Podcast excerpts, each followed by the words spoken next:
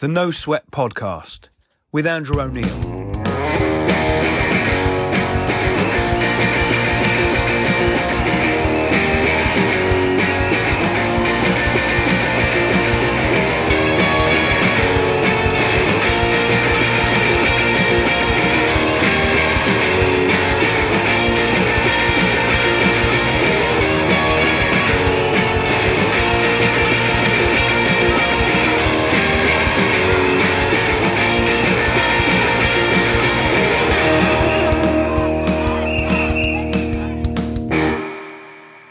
Hello and welcome to this mini episode of the No Sweat Podcast. This one is a World Cup special, and what a special World Cup it's been. Uh, apparently, I haven't watched it because I am part of the LGBT plus community, and also because I don't like football, which might also be because I'm part of the LGBT plus community. Anyway, uh, England are out, and so is integrity and dignity. Hooray! Now, the there's been loads of talk about worker exploitation in Qatar and about Qatar's treatment of queer people. Um, the Guardian reported in February 2021 that 6,500 migrant workers had died in Qatar since the World Cup was awarded 10 years previously.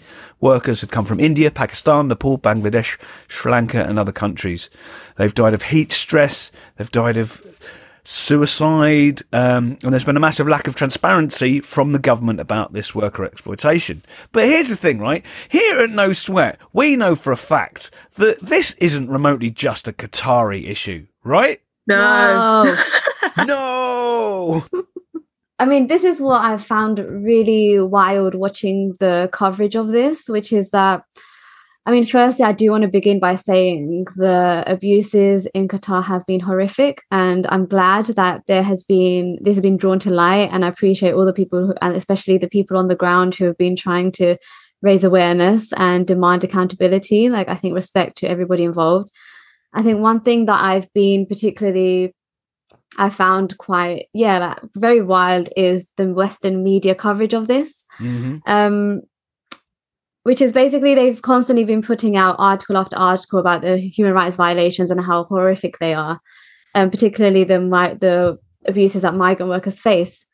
Meanwhile, the UK is literally sending migrants to Rwanda. Meanwhile, literally last week, a report came out about supermarkets in this country being worried that our government is incentivizing modern slavery via the visa programs to bring migrants into this country to go on the farms. Yeah. Like we have a record of migrant worker abuses.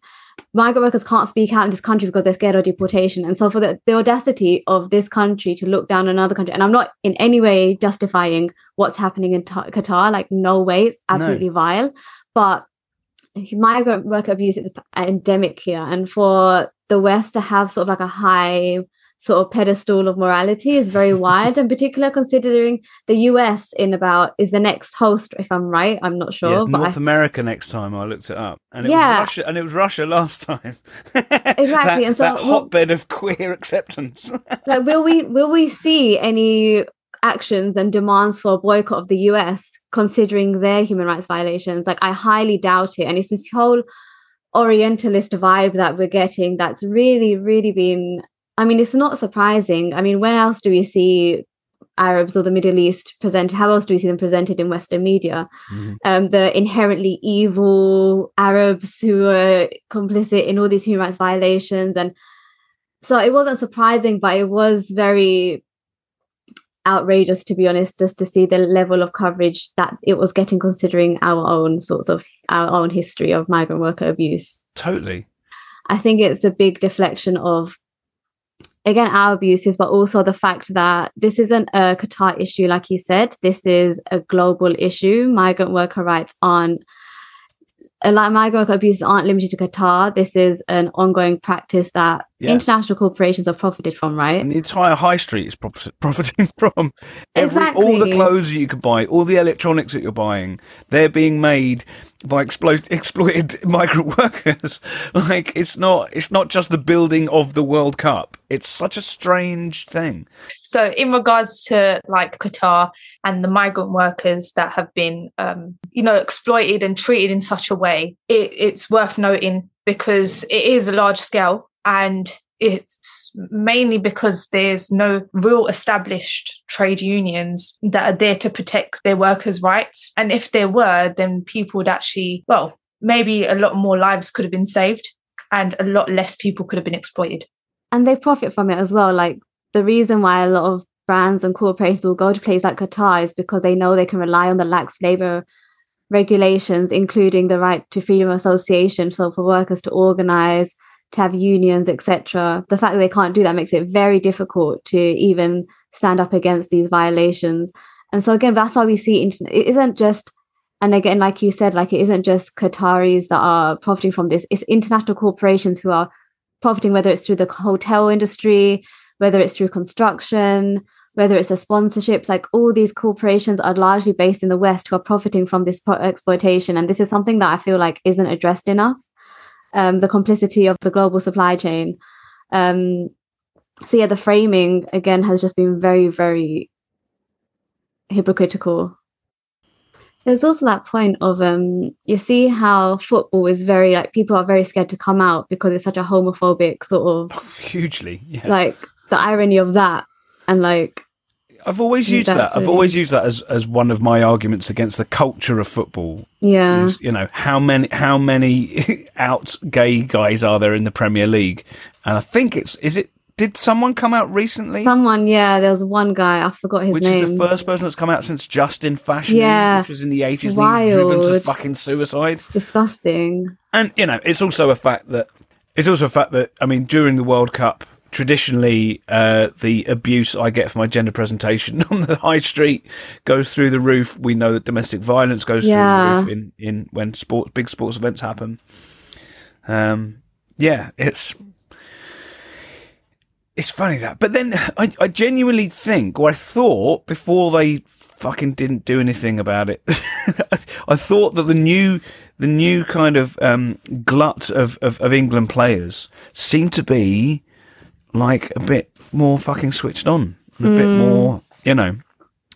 Uh, but the fact that they, the fact that you know they they wouldn't they wouldn't risk getting a yellow card by showing solidarity with that rainbow armband. It just that shows such a lack of guts, a real lack of guts, you know. There you go. Mm. But then I'm not a footballer, and you know, I think I think I think the reasons I'm not a footballer are tied in with me being the strange person I am. and the strange, I don't think you can separate my political views from the fact that I never got into football when I was a kid, which is not. And we must say, we must, as you know, we must say that we're not having a go at every, you know, hashtag not all football fans, of course. um, because there's you know there's a beautiful left wing and switched on culture within the wider football culture, but the rest of it can fuck off. yeah, to be honest, I can't give a shit about football either. Um, but I totally understand why people love it. Growing up, I used to watch World Cup because there's such a big culture around it, and I I've just always supported West Ham because it's closest to me. But it's a bit ridiculous because I was reading the fans football kit, well, the uh, the World Cup shirts are selling for 115 pound, but they're made by Thai factory workers that are just paid one pound per hour. Now, when the amount of money that gets pumped into the World Cup, like these footballers, that they get bought out millions, millions maybe. I don't know. I don't follow it enough to give a fuck. But they get bought out for a lot of money, and they can't pay their workers an actual living wage. That that come on. How are people meant to earn this much and support families and have children that go to school and pay bills and and and travel into work? So these footballers get a shit ton of money. They get money thrown at them. Oh, please join our club, join our club. But fucking in comparison, these the people that are making their fans clothes, they aren't getting enough to even eat. Yeah, yeah, totally. So here's the thing, and it's our policy on the No Sweat podcast to tell you how shit things are, and then tell you what you can do about it. So, what can be done? What can we do? What can listeners do instead of just boycotting a thing that I wasn't going to watch anyway? What can people actually do to improve the conditions of these migrant workers? So you can join No Sweat, get involved with any campaigns that we have running, um, support trade unions here and uh, internationally uh, because trade unions are what um, allow the workers to have a voice. Um, just build momentum really and raise awareness about it and talk to people.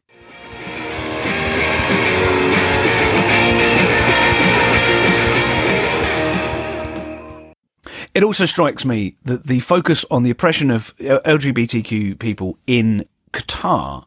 Can we stop for a second and say that in living history, it was illegal to be gay here, and people were in prison for it. And more importantly, um, and there's a long list of countries where um, homosexuality is illegal, and there are loads of countries in which being gay is not just illegal, but it's punishable by death. Here is a useful, informative song.